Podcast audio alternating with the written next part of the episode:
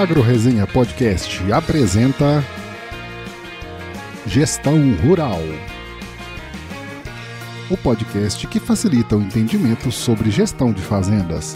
Um oferecimento de Scad Agro, o software de gestão feito para o produtor rural.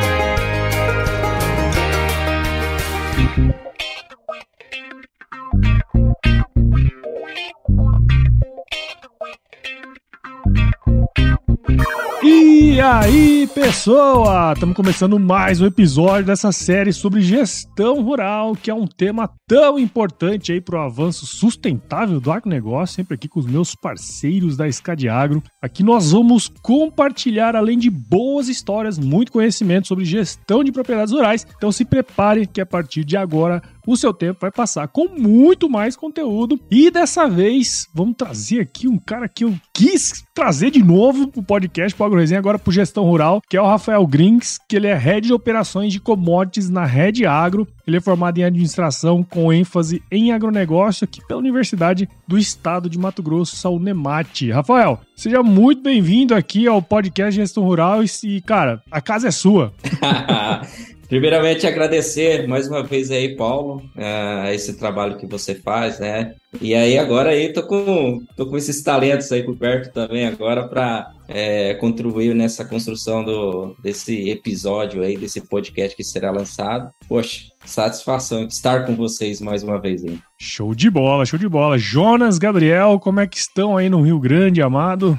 Mas aí tá difícil do inverno ir embora, sabe? Já tô meio invocado já com esse inverno aí que não vai embora. É temporal, é chuva toda hora. Mas hoje o assunto é bom, hein, já? Hoje é bom. Red é focado na gestão. Putz, Isso aí, cara. Vai ser, vai ser top. da hora. E Jonas de Bom Costa, é, como é que vai, meu amigo? Meteram, meteram um ciclone essa semana aí de, de terror aí, mas não deu nada. Deu um ventinho por enquanto. Tá prometendo mais alguma coisa, mas de resto estamos firmes ainda, querendo essa primavera aí já monte de semente na terra. Vamos começar. Mais uma safra. Isso aí. Firme no golpe, né, Jonas? e bom, cara, como que a gente comentou, né? O Rafael Grins é lá da Red Agro. E o Rafael, bom, a gente vai falar aqui sobre Red Agrícola. Que bicho que é esse, né? Mas só que antes da gente começar, queria, queria que você contasse um pouquinho da sua história aí pra gente, ô Rafael. Fala aí pra nós, cara. Poxa. Lá da Show de bola, Grande né? Brasnorte. Bacana. É, é, é uma, uma, uma, história aí que é bacana. Bom, sou nascido em Brasnorte. É, Brasnorte é um município no estado do Mato Grosso, interior do Mato Grosso. Poxa, que a agricultura é muito presente, é, pecuária também muito presente no município de Brasnorte. Nasci lá. Na verdade, a gente brinca, a gente, a gente não nasce, sobrevive lá, porque os recursos lá antigamente eram muito escassos. A minha família muito sempre presente aí no, no agronegócio, presente, sempre teve sítio, gostava muito de sítio para fazer arte, mas também ali para fazer, dirigir trator, fazer essas lidas do dia a dia do, do campo. up E sempre como eu gostei, sempre gostei muito, fui embora para Tangará da Serra, é, onde iniciei minha a faculdade na Unemat, né, o curso de administração em agronegócio. E ali fui pegando mais gosto por gestão e ainda mais em agronegócio, conhecendo mais o agronegócio, sendo mais estratégico. Dentro da própria Unemat, participei de projetos de gestão de custo na pecuária, principalmente na, na questão de, de engorda. A minha monografia foi feita com o tema de gestão de custo também, só que na soja. Então, poxa, foi afiando o machado em gestão dentro da propriedade rural. E antes de sair da faculdade, já já estava trabalhando com Paulo Assunção, trabalhei com Paulo Assunção seis anos aí, e lá eu fiz, a, vamos dizer, a segunda faculdade minha, onde aprimorei mais a questão técnica de gestão dentro da porteira, e também tive a oportunidade de conhecer também a parte agronômica, né, que ele tem a parte de consultoria agronômica, pesquisa, poxa, conhecimento assim fantástico que, que eu adquiri nessa fase, E aí, depois disso, eu sempre quis, quis empreender, ser empreendedor e levar a solução para o agro. Foi onde eu entrei para a Red e aí, poxa, é, é onde a gente está hoje, buscando Legal. levar essas soluções de proteção de preço aí para dentro da porteira. Show de bola, cara. E, e, é interessante, né? Porque assim, você, é, você nasceu no interior de Mato Grosso. Você não é que você ah, conhecia o agro e eu achei que era uma bela oportunidade. Não, né? Você estava inserido no meio e dentro dos seus estudos aí você enxergou a oportunidade de trabalhar nesse ramo, né, cara? E foi atrás, foi aprender e tudo mais. Eu acho que isso aí é muito, é muito interessante porque é uma pegada diferente. É diferente de você ser do mercado financeiro e vir atuar no agro e você nascer ali, aprender o mercado financeiro e voltar, né? É, é toda a diferença, né? Esse caminho inverso, ele tem muita diferença mesmo de percepção, né, cara? Muito, de percepção total. de oportunidade, inclusive para o produtor, né? Para o agro em si. Porque o cara que vem do mercado financeiro, ele tá muito ligado ao mercado financeiro. Isso aí. Aí, o caminho do agro para o mercado financeiro, o cara fazer esse caminho aí, meu Deus, faz total diferença. É, e o Rafael, a formação de administrador, né, não sendo economista, né, ele uhum. já tem essa tendência, né, eu acho é, que também tem outra pegada também já, sabe? Já consegue entender um pouco de algumas coisas que não são tão numéricas assim quando é a gente toma business, uma né? decisão, né, né cara? E é, e aí eu acho que ajuda mais ainda, né, a entender quais são as dificuldades até de, de usar as ferramentas, né, e tal. Show. É, sim, fantástico mesmo o caminho, sim, notar que o caminho foi o contrário. É, a, a gestão tem essa finalidade, né? A gestão tem essa finalidade, ajudar a olhar o negócio, né? Porque, pô, a empresa nada mais mais é do que o, a, a, fazenda, a propriedade rural é uma indústria, né? Para mim, eu olho como uma indústria, né? uma indústria produtiva. Ou ela produz soja, produz milho, ela tem que produzir carne. Então, a gestão ajuda a olhar dessa forma. É isso aí, cara. E bom, para começar aí ó, as rodadas, né, de perguntas e tal, queria começar com aquela básica, né, Rafael? Eu acho que a gente tem o podcast lá e tem muitas coisas ali que a gente está organizando também, mas aqui no Gestão Rural, eu queria que você começasse aí falando para a gente o que, que é rede agrícola, né? O que, que significa isso e como que o produtor pode utilizar é, essa ferramenta aí no dia a dia. Para nós, começa aí para nós. Poxa, bacana.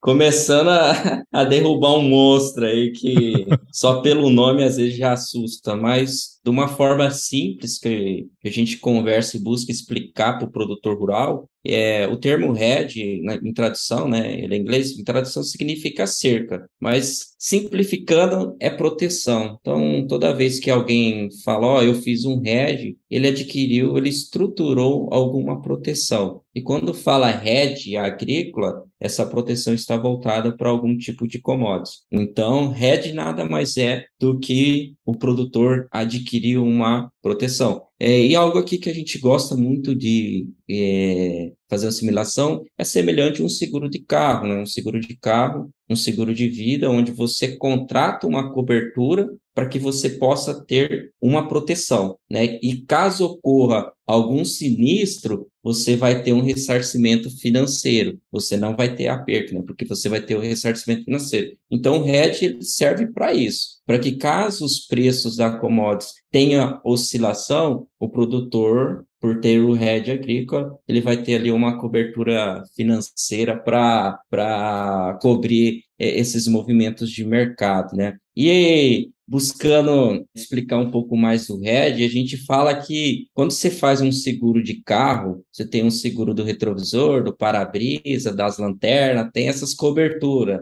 um seguro de carro. E quando você faz o, o RED, no RED você tem duas coberturas. Ou o produtor rural ele pode fazer um seguro de alta, ou o produtor rural ele pode fazer um seguro de baixa. O produtor que faz o seguro de alta, um exemplo aqui, é aquele produtor que já vendeu milho para trade, limpou o seu armazém, já vendeu. O risco que ele tem é que o preço da soja, do milho, do boi suba e ele deixa de participar. Então, com o seguro de alta, o produtor ele continua participando do mercado. E o seguro de baixa já é o contrário. É aquele produtor que ainda não vendeu o boi, ele não vendeu a soja, porque ele também acredita que possa subir mas às vezes ele não tem uma necessidade de caixa, ele não precisa vender, ele pode segurar. Então ele pode fazer um seguro de baixa, porque com o seguro de baixa, ele fixa ali um, um valor mínimo e se o mercado subir, ele vai acompanhar a alta com o físico,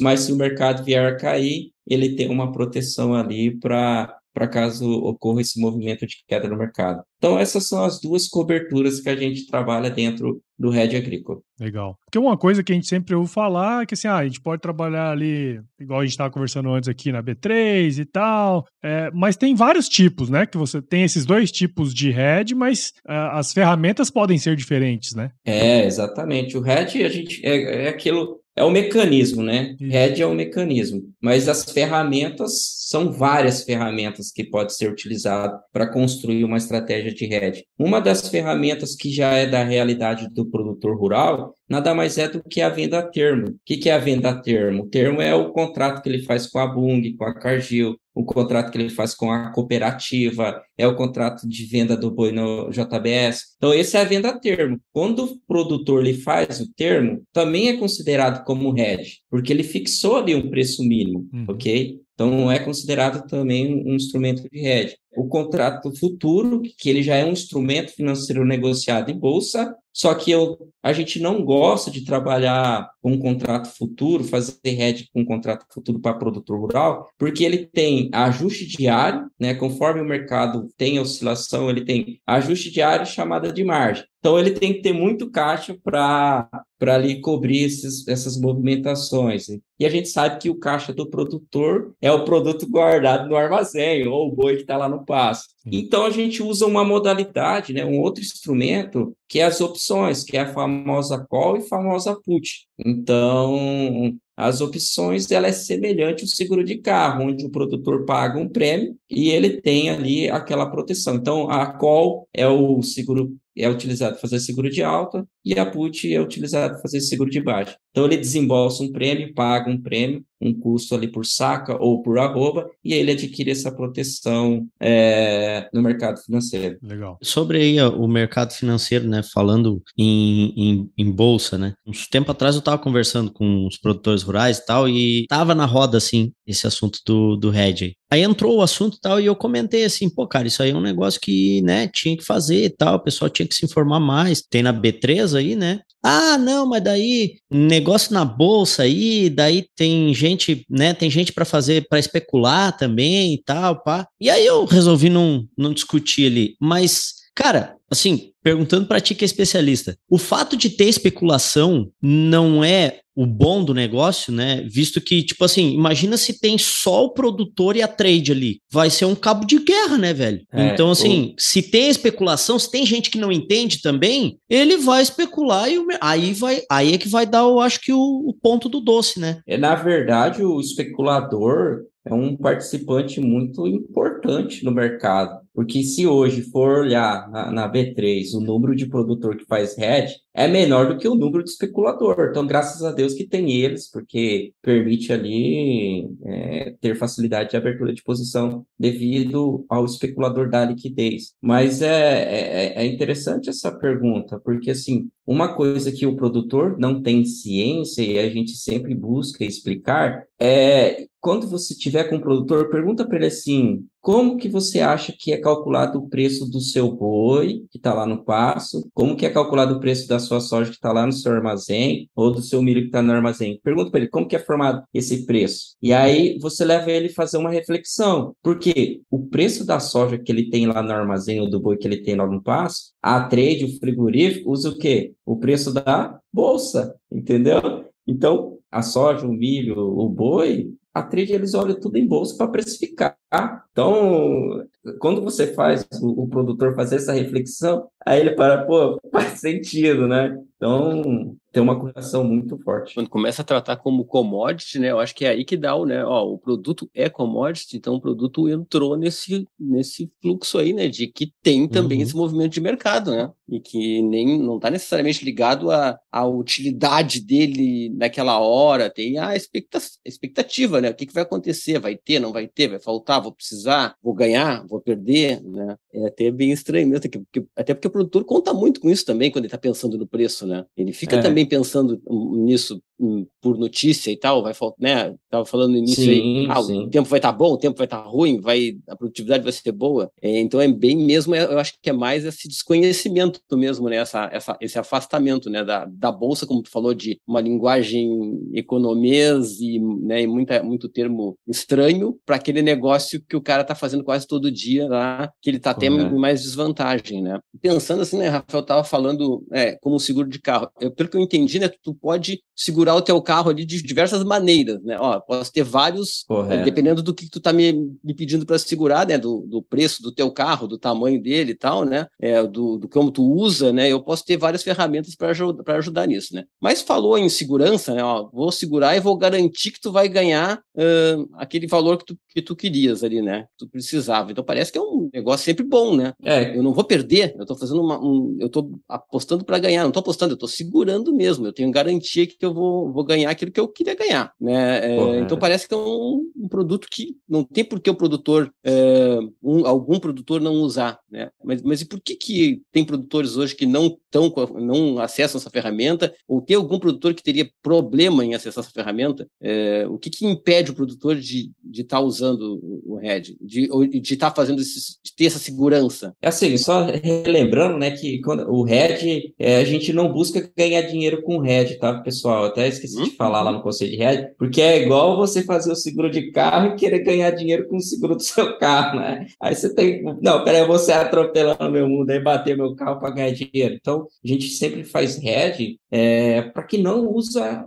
aqui a, a cobertura, né, a proteção que você contratou. Mas assim, o que da, no nosso dia a dia, o que a gente identificou é, com o produtor é que assim, dentro da gestão, ele encontra uma dificuldade em ter acesso a informações gerenciais. Porque nós aqui da Red Agro, nós tomamos a decisão com base em informações gerenciais. É, quais são essas informações gerenciais? Custo de produção, é, gestão de caixa, no caso do produtor, se ele tem também a questão de dívida em dólar, as receitas, é, nível de comercialização. Então, tudo isso são informações gerenciais. Então, primeiramente, a gente olha isso. Se o produtor não tem, já dificulta. Então, poxa, como que eu vou. é, como que a gente vai construir uma estratégia de, de proteção, sendo que a gente não sabe essas informações de gestão básica, né? Tipo, hoje tem que ter isso tudo na ponta do lápis. Porque como que eu vou saber se eu vender uma soja a 190 reais, vai me garantir X de lucro, X de margem, se eu não sei o custo dela para mim, entendeu? Aí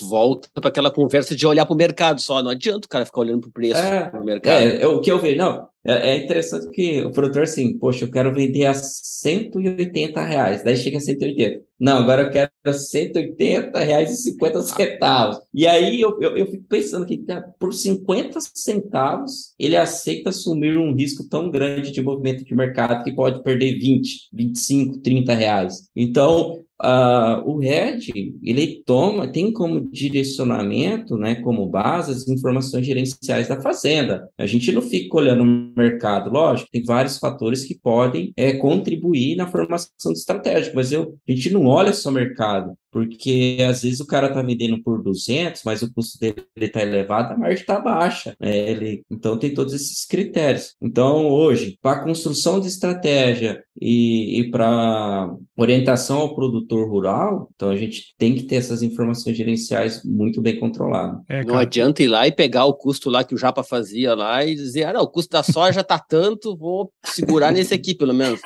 Aquele, é o, aquele não é o custo do cara, É. é o custo. Exato. Também tem isso, né? Daqui a pouco. Não, mas tem pior. Uma vez eu tava em Querência, lá no Mato Grosso, e eu tava num cliente, um cliente nosso, olha só, o cara com os números na mão, com os números na mão. E aí eu lembro que tava comprando soja, a soja na época tava comprando a, a tava oferecendo 76. Acho que era 76. E era um preço, cara, estourando, né? Assim, o negócio tava. pá. E aí, aí eu lembro que eu tava lá, assim, era tipo três horas da tarde. E aí um dos guris, assim, é, falou: Ah, ô pai, tem que vender, cara. Pô, vamos, né? Vamos vender um volume aí e tal, não sei o quê. E eu pensando, né, cara, o cara tem os custos, né? Ele vai olhar pra isso, né? E aí tá, não sei o que, aí. E ele, não, não, porque não sei o que, porque não, não temos que esperar, porque vai a 90, vai a 90, do jeito que tá, vai a 90. E eu não me contive, né? Aí eu falei, gente, quem sabe a gente puxa o indicador técnico econômico ali do sistema e olha o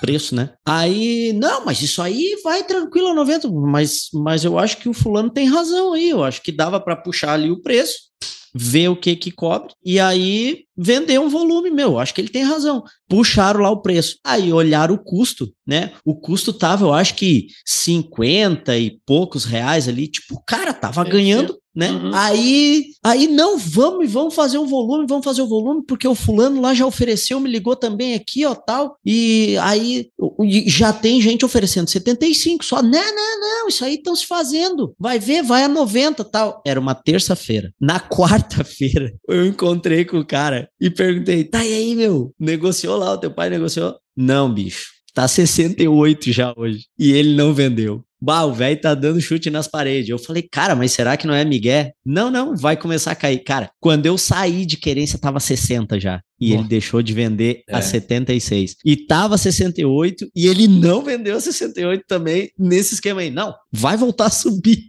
Eu saí de lá 60 e não voltou mais a subir. Eu lembro que foi a 62, não, não. 63. Então isso aí, cara, é um, né, é, é uma característica assim que a, tu vê, o cara tinha os números, velho. Como que o cara não, Sim. né? É legal que ele falou assim: eu acho que vai subir. Então, assim, é, aí a gente avalia. Beleza, a gente não descarta isso. Então a gente faz uhum. a avaliação. Você tem capacidade de armazenamento? Ah, não tem. Precisa de caixa? Precisa. Então, ó, ele precisa vender, ele precisa gerar caixa e, e no caso, é, esvaziar armazenamento. Então, ele poderia ter vendido e feito um seguro de alta. Vamos dizer que ele tivesse vendido 75 e feito, uhum. e, e, feito seguro de alta. E o mercado caiu. Pô, ele iria bater o. Ele, no caso, ele não iria usar o seguro de alta porque o mercado caiu. Ou seja, pô, que bom que ele vendeu, né? Pois é, então, é, exatamente. É, e, e isso é engraçado. O produtor, muitos hoje, hoje, tá? Os que eu visito, ele tem um sistema de gestão, só que ele não olha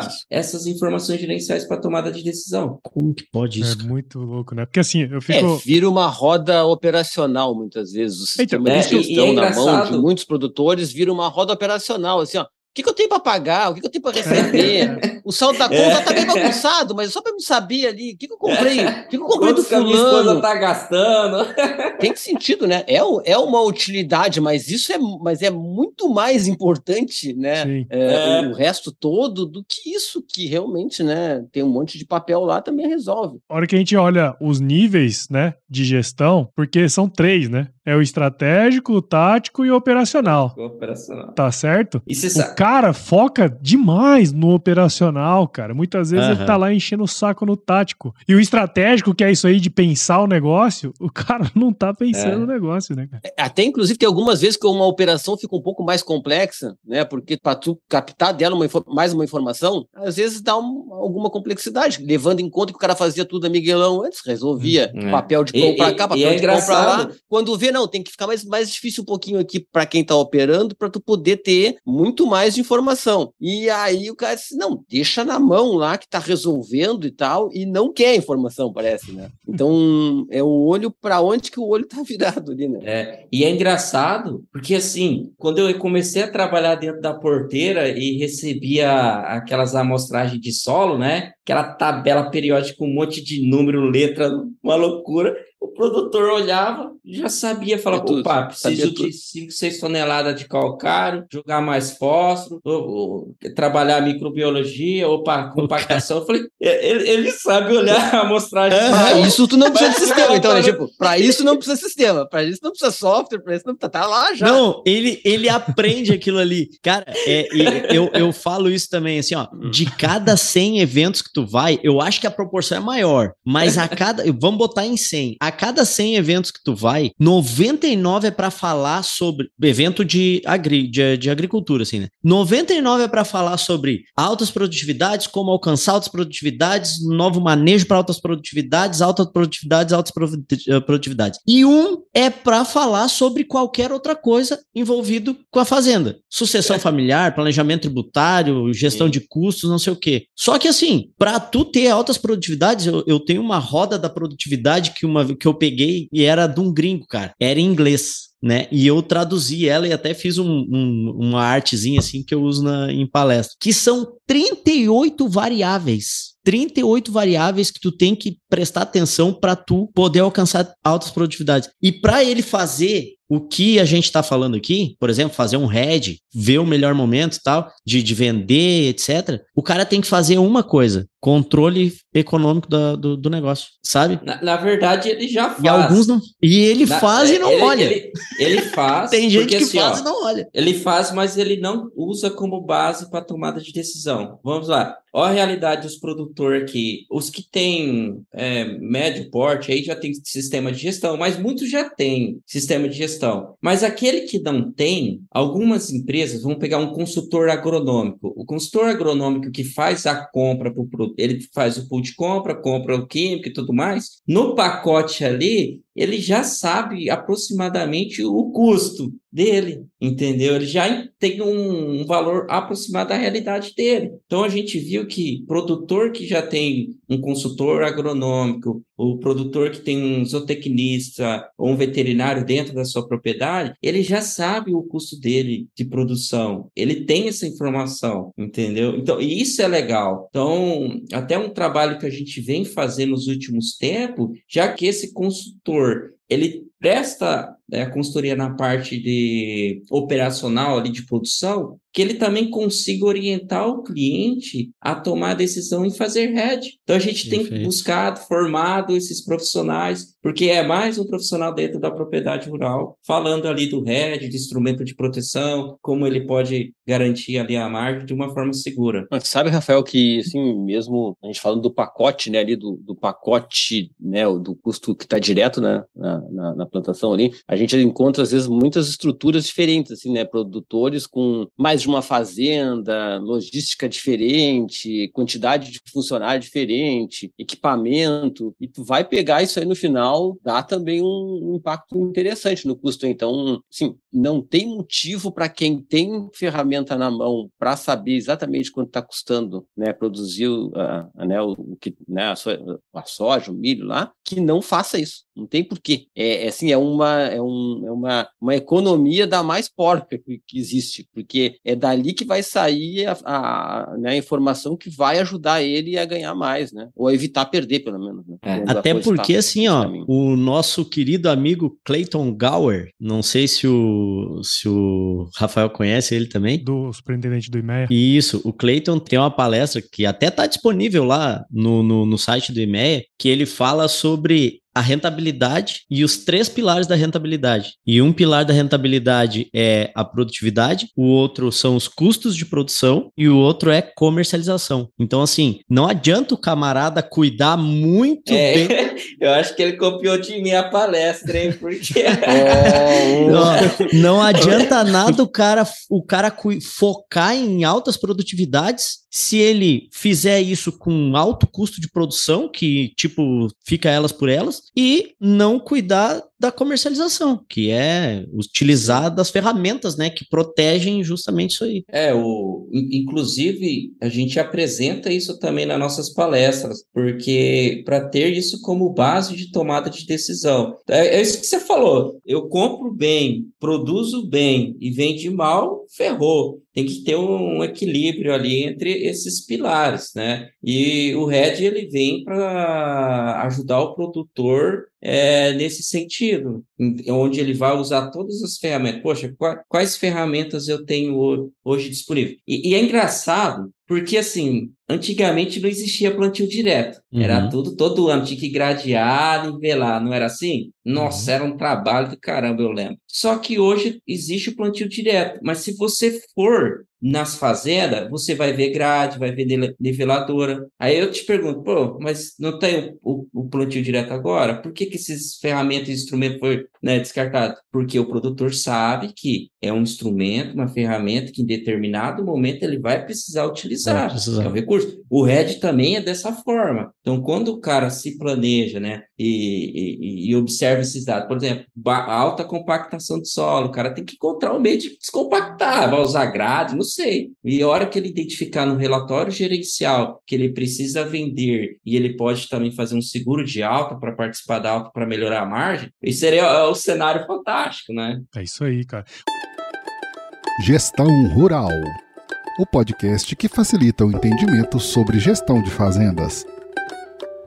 Bom, mas aproveita aí então, Rafael, já que você comentou aí essas questões, né, de, de produtores que você conversa, que você está sempre andando, né? Primeiro, você tem uma ideia de, de quantos produtores, qual que é o tamanho desse mercado hoje do, do RED no Brasil, né? Se você tem essa informação. Eu sei que no Brasil é muito difícil conseguir qualquer tipo de informação, né? E dá alguns exemplos aí pra gente, cara, de, de produtores que utilizaram bem a ferramenta, né? Que foram clientes aí de vocês, ou casos que vocês escutaram. E exemplos de produtores também que não utilizaram bem as ferramentas, sabe? Pra gente conseguir é. enxergar é. isso aí, né? Bacana. É ainda, é, não sei se chega a 1% de produtor, né? Que faz RED então, tá engatinhando, tipo, é muito prematuro ainda. É muito pouco. Então, né, o mercado tem muito a crescer ainda, é, e o produtor cada vez mais vai ter que utilizar. Porque, assim, se você pegar há 15 anos atrás, 20 anos atrás, existia é, X números de produtor. E hoje, se você for olhar no mercado, vem reduzindo, uhum. entendeu? Ué, por que, que vem reduzindo se os preços vêm subindo e tudo mais? O que que fez esses produtores sair do mercado? Muitos por questão de gestão. É, você não consegue dar continuidade no negócio devido a essas movimentações de mercado. E quando a gente, você perguntou, poxa, mas os cases de sucesso? Eu gosto de olhar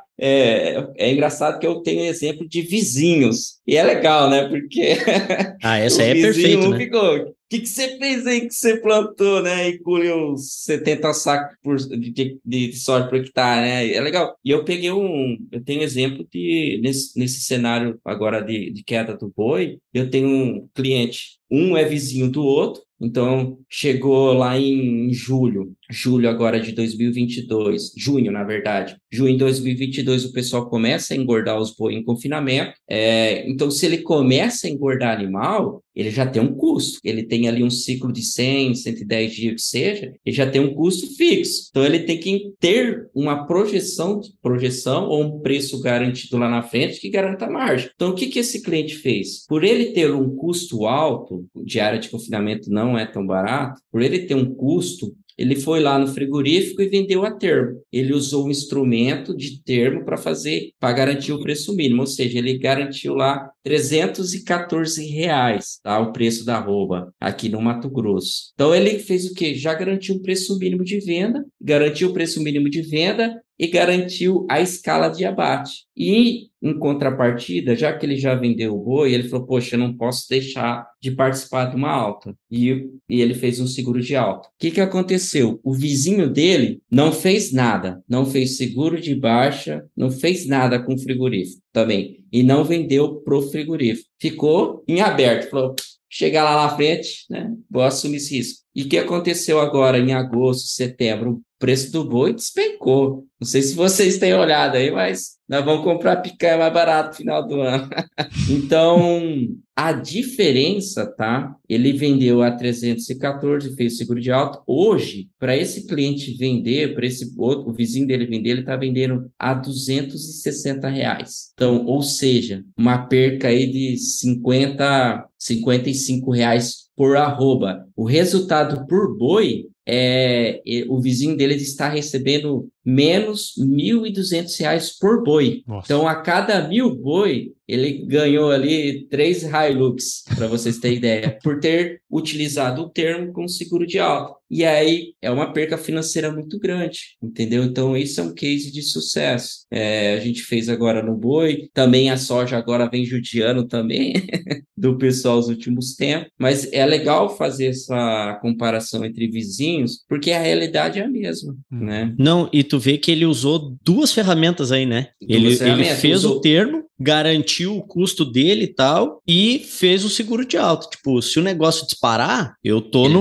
tô junto, tô no, jogo, mercado. Tô no jogo, participo. Tô no game. Cara, é, é, é sim, é fantástico, né? Sim, se o cara parar pra pensar, não tem por que tu não olhar para isso como uma oportunidade, pô. Tem... É, e assim, outro detalhe que agora, assim, o pessoal reclamando que o frigorífico fala que não tem escala de abate. Para ele não teve problema, porque ele já tinha acordado com o frigorífico e ele garantiu escala de abate. Uhum. Ele saiu Ele diz, continua engordando aí, que nós, uma hora nós vamos abater isso aí. É. Então para de engordar e perde também o que tu já fez. Então é, realmente, o cara fica numa sinuca no final lá que ele tá entregue, né? Ele não tá preparado para se defender. 10 dias de diária, né, Rafael? Uh, O cara que não tem escala é algum, algum dinheiro, né? Não, 10 dias tá pouco, porque hoje, hoje, esses dias eu vi produtor com boi de 170 dias. Nossa. O boi que era para morrer agora em setembro, não teve escala para setembro, vai entrar, entrar em outubro, já tá com 170 dias. vai bagunçando tudo, né? É isso, cara. Em- É isso na pecuária, né? Fora na agricultura também. Tá, e aí, como é que fala que o cara. Assim, ó, aí como é que o cara que tem, tem, tem, tem é, aversão à, à especulação, né, cara? Porque tudo bem, o cara fez, usou duas ferramentas aí, né, para garantir o que ele queria. Mas ele especulou, né? Sim, na largada, esse, né, o- essa venda a termo que ele fez, ele também. Ele sentiu também que podia ter uma coisa, podia ter um problema ali, né, que ia acontecer. Podia- e ele queria poderia. garantir aquele valor. É, ele, né? ele garantiu, mas só que ele. ele Se alguém aceitou comprar, né, é porque estava pensando de uma forma um pouquinho, né? Diferente. Não estava pensando igual ele. É, se estivesse pensando igual, tipo, não, não vou comprar porque não vai dar certo isso aí. Então a especulação está na hora, né? Não tem o que fazer. Isso aí, isso aí. Pois é. Hein, Rafael? Assim, tem certeza aqui, pelo que a gente falou até agora, que a gente concorda, né? Que, que para tomar essas decisões de forma assertiva ali, de utilização da, do RED, é importante ter essas, essas, essa gestão de informações, gestão de custo, né? Enfim. Sim. E, e, e, assim, a gente tem conversado bastante aqui no, no- no- nos episódios do, do Gestão Rural, que tem no Brasil, e a gente vê, eu abri o Brasil inteiro aí, né? Faz 20 anos que eu tô na Escada de Agro, e eu abri o país, abri praticamente todo o nosso mercado, o mercado agro ah, que a gente tem de clientes hoje, eu, eu abri. E a gente vê diferenças gritantes, assim, quando se fala em gestão de propriedade, é, entre as propriedades pelo Brasil. E tem fazenda que faz uma boa gestão, né, e tal, tem tudo alinhado, e tem gente que não faz uma boa gestão. Tu já falou sobre isso, sim, mais ou menos, mas eu, eu queria que tu, se tu pudesse elencar alguns riscos assim, alguns riscos reais, assim, alguns riscos bem pontuais que, que o produtor corre quando ele quer trabalhar esse mecanismo, né, de comercialização que é o RED, sem ter uma boa gestão de, de, do, do- de informações, assim, gerenciais da, da fazenda. Boa, fantástico. Eu até ia citar esse exemplo, mas já que você perguntou, é, assim, um grande problema que o produtor rural tem, que não é problema, né? Mas a realidade dele, é que o custo dele, a maioria do custo do produtor hoje é o quê? Dolarizado. Vocês concordam Dólar. comigo? Uhum, o que aconteceu? É, quando você tem custo dolarizado e você não monitora, e você vai fazendo muita receita é, em reais, que, e você não monitora, lá na frente dá um problema, que a gente fala que é o cruzamento de moeda. Então, o produtor rural que não faz esse monitoramento, a gente pegou o produtor é, com essa realidade, que mesmo ele com um sistema de gestão, ele não olhou para os dados e foi vendendo em reais, vendendo em reais, vendendo em reais, vendendo em reais. E aí, a hora que a gente foi olhar a- a- o passivo dele de dólar para o próximo ano, o que ele tem de saldo para vender disponível de soja ainda, Não. ele não pode vender em reais. Porque se ele vender em reais, vai dar insuficiência de caixa, entendeu? Então, a gestão ela serve para isso. A gente precisa ter essa balança e fazer esse monitoramento. E que, qual que foi a decisão com esse cliente? Olha, é, o que você já vendeu em reais vai cobrir a despesa fixa em reais, beleza, segue fluxo, mas nós precisamos deixar um certo volume de soja em aberto. Nós vamos fazer um seguro de baixa, porque se cair você vai estar protegido, mas se subir, se dólar subir, soja vai subir também, você tem ali uma correlação com para fazer essa proteção com dólar, né?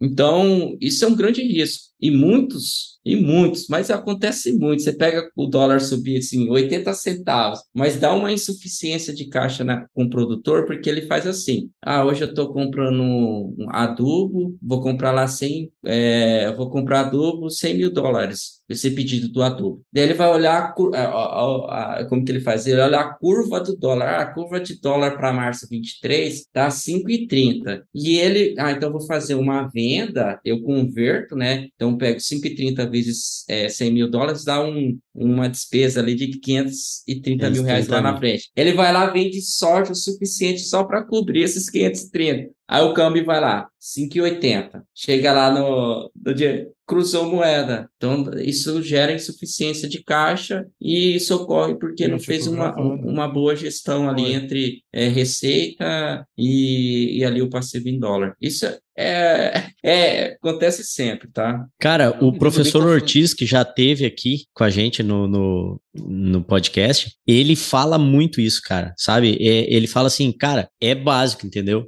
Tipo, tu tens uma despesa em dólar, tu fez um pedido em dólar de 100 mil dólares, tu tem que ter uma venda de 100 mil dólares, né? Assim, é o mínimo que tu pode fazer. É o mínimo, é o básico. 100 mil dólares. Dólares, dólares. É. Se tu contrair uma despesa Não em é? dólar, tu tem que vender em dólar, cara, sabe? Ah, tá, a moeda é reais. Sim, é reais. Mas se tu em abril vai pagar em dólar, tu tem que ter, sabe? O pedido é em dólar, vai converter para reais lá. Então, Correto. assim, na mesma data, tu tem que ter uma, uma receita que está dolarizada também, né? Correto, então, correto. Só que como é que tu sabe isso? Só se tu tiver um contas a pagar em dólar, né, velho?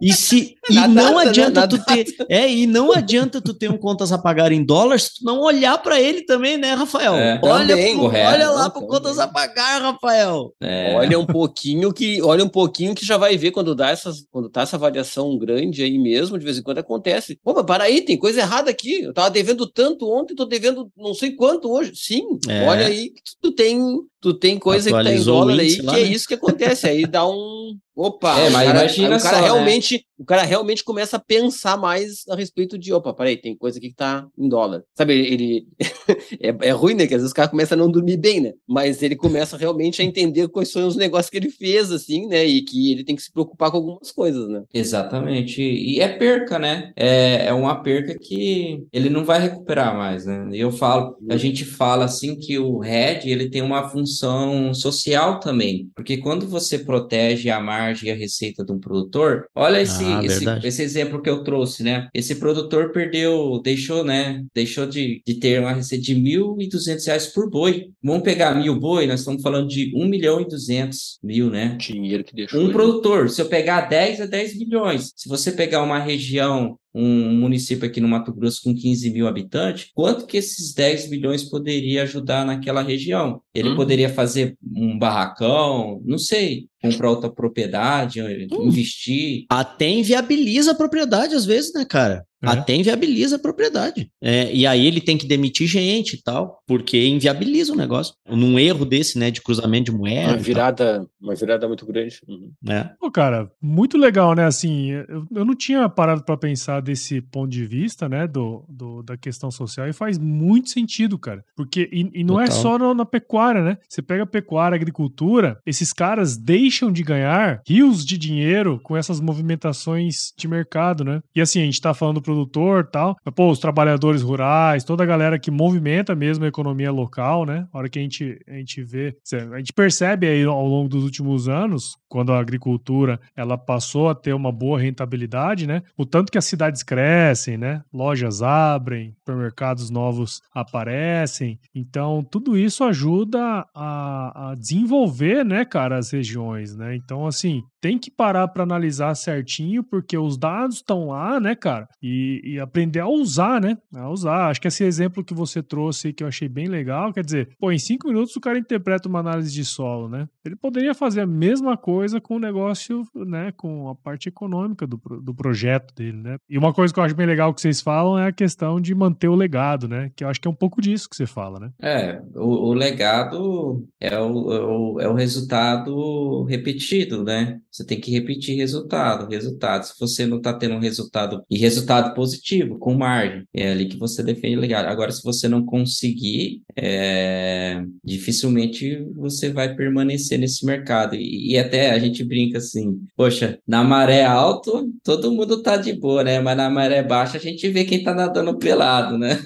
a gente brinca, né? Porque é. assim, na maré alta, a gente pega um, o cenário aí, é quatro anos já, só preço subindo produtor no bem. E agora que a gente pode pegar, se acontecer, né, o fato de ter uma maré baixa, e aí, qual que é o impacto? E aí o cara que não vai, não tem gestão e não fez proteção, esse aí vai sofrer. E ele tem um risco até de sair de mercado. Muito bom. É, e, e assim, fazer proteção baseado. Sem saber do que. Baseado na análise de solo também não adianta nada. Né?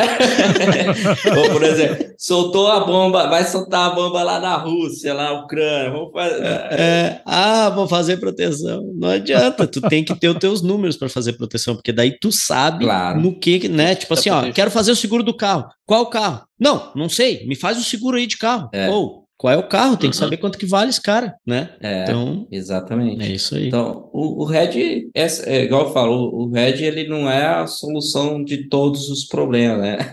Não é o milagroso. Uma ferramenta. Exige do produtor esse esforço mínimo, né? De ter um- uma gestão. Porque, ó, veja bem, se você não tem gestão, cara, como que você controla a sua propriedade rural? Porque é, quando você tem gestão, isso mostra que você está tá tendo controle, entendeu? Você está mensurando. Agora, se você não tem gestão, você não está mensurando e não tem o controle. É, é, um- é um risco muito grande. Bom, Rafael, primeiro de tudo aí, cara, obrigado por você ter destinado esse tempo aí pra conversar com a gente, né? A gente falava aí previamente na, antes da gente gravar, né? Que quanto mais a gente falar a palavra head, né? Mais ela vai se tornar realidade. Sim. E a gente tem que trazer gente aí como você que tá fazendo acontecer, né? No campo, tá trabalhando na linha de frente. E essa experiência que vocês estão já tem e estão desenvolvendo cada vez mais, né, cara? Porque é um mercado pequeno ainda, como você comentou, mas que tende a crescer substancialmente nos próximos anos também. Então, quero agradecer demais a sua participação aqui, explicar pra gente como funciona todo esse processo e parabéns aí pelo trabalho que vocês têm desenvolvido e, cara, parabéns mesmo. Ah, eu que agradeço, e assim, a gente sempre se coloca à disposição. É, a gente está aqui, de fato, a gente tem a- quer, quer ajudar o agronegócio a cada vez mais crescer e pode contar conosco aí nos projetos junto com o produtor rural, que seja, e vamos fazer rede, vamos proteger.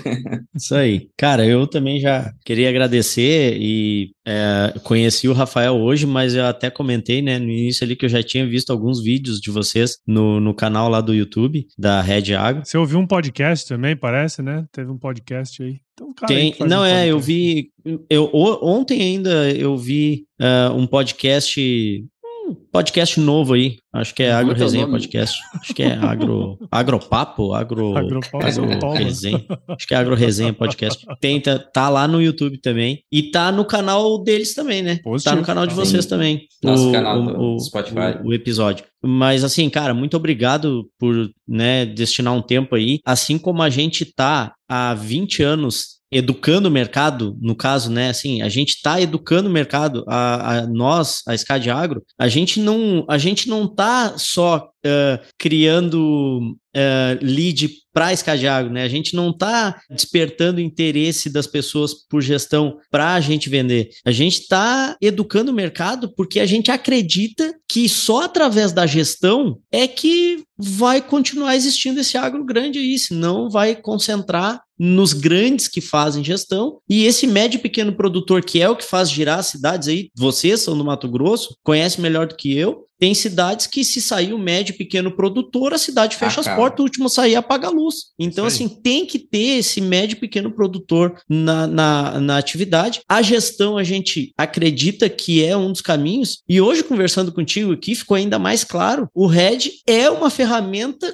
para isso também. Só que o cara tendo gestão e fazendo essa proteção, caramba, velho, sabe? Então, que bom que vocês estão fazendo também, né? Um trabalho de educação aí para as pessoas entender o que é o RED e não ter medo dele, né? Porque ele é um seguro para o cara se manter no negócio, manter o Verdade. negócio rentável, deixar legado tal, né? É, cara, muito importante isso aí. Muito obrigado, Rafael, pela presença aqui, cara. E também, assim, da minha parte, se vocês precisarem de alguma coisa, eu sempre vou estar à disposição, cara. Ah, precisando de um churrasco e uma picanha.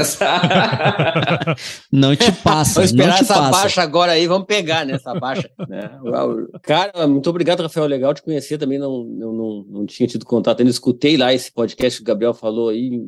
Achei, per- escutei perdido lá, mas muito bom. E, cara, é um trabalho legal de escutar e no final falar sobre isso, que o Gabriel até colocou aí, né? Que é, esse trabalho aí de. de, de é, que muitos falam que é criar o mercado, né, mas no- na minha visão é criar uma consciência, né? Correto, É, ele tem horas que ele parece né, bater da murro em ponta de faca e tal, mas vai, vai, vai que, sabe, o negócio funciona e a gente vê as pessoas realmente usando as ferramentas e vê os produtores conseguindo escapar né, dessas furadas aí, tipo, as que tu colocou e conseguindo se manter ali, evitando essa concentração aí de dinheiro fora da região no final, né? Porque cada vez Sim. que o produtor perde, como tu falou, não é ali que o dinheiro vai ficar, o dinheiro está se deslocando para outro lugar, alguém ganhou, esse produtor perdeu, Correto. outro lugar ganhou, outra, né, outra região. Então, muito legal saber que a gente está no mesmo, sabe, que a gente está na mesma trilha aí. Muito obrigado pela, né, pela, pela tudo que trouxe para nós aí. E com certeza a gente vai se encontrar mais vezes aí. Não sei se nesse podcast. Com certeza, lugar, com certeza. Mas... Inclusive, assim, eu queria deixar até uma reflexão, né? Como eu, eu trabalhei com produtor rural, quando o produtor rural ele compra uma caminhonete, é,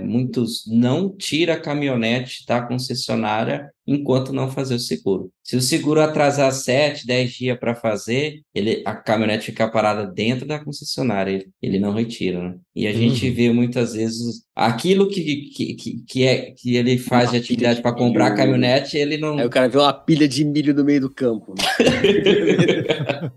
Isso aí. Show de bola. Bom, e para você aí, ó, que ouviu esse episódio aqui até agora, é, peço para você compartilhar, né, com alguém isso aqui que a gente conversou até agora, porque você certeza que você tá aqui até agora, você viu o valor, né? Então considere aí compartilhar com alguém, porque esse podcast aqui ele cresce na medida em que você participa junto com a gente dentro desse processo aqui. Queria deixar um recadinho também, que eu, nós aí estamos fazendo um, podcast, a gente brincou várias vezes aqui, mas a gente está fazendo podcast da Red Agro também, né? Que vai sair um episódio por mês aí, então é bem no estilo aí do, do Gestão Rural também, e, e é muito interessante dentro desse processo. E Rafael, queria saber de você, cara, que uma, uma pergunta, não, na verdade é uma frase que a gente fala aqui com muita. É uma afirmação, né? É uma afirmação. É, vai, isso aí é ciência. É ciência pura, entendeu? Lasca, japonês, lasca. É, o certo o cara não tem dúvida, o certo o cara fala, não fica não. Vai, vai ganhar o. Vai ganhar o Nobel da, da Paz. Isso ah, é certeza. ciência. Ciência. Fique com Deus, tudo bom pra vocês. Se chover, não precisa molhar a horta, não, tá certo? Valeu.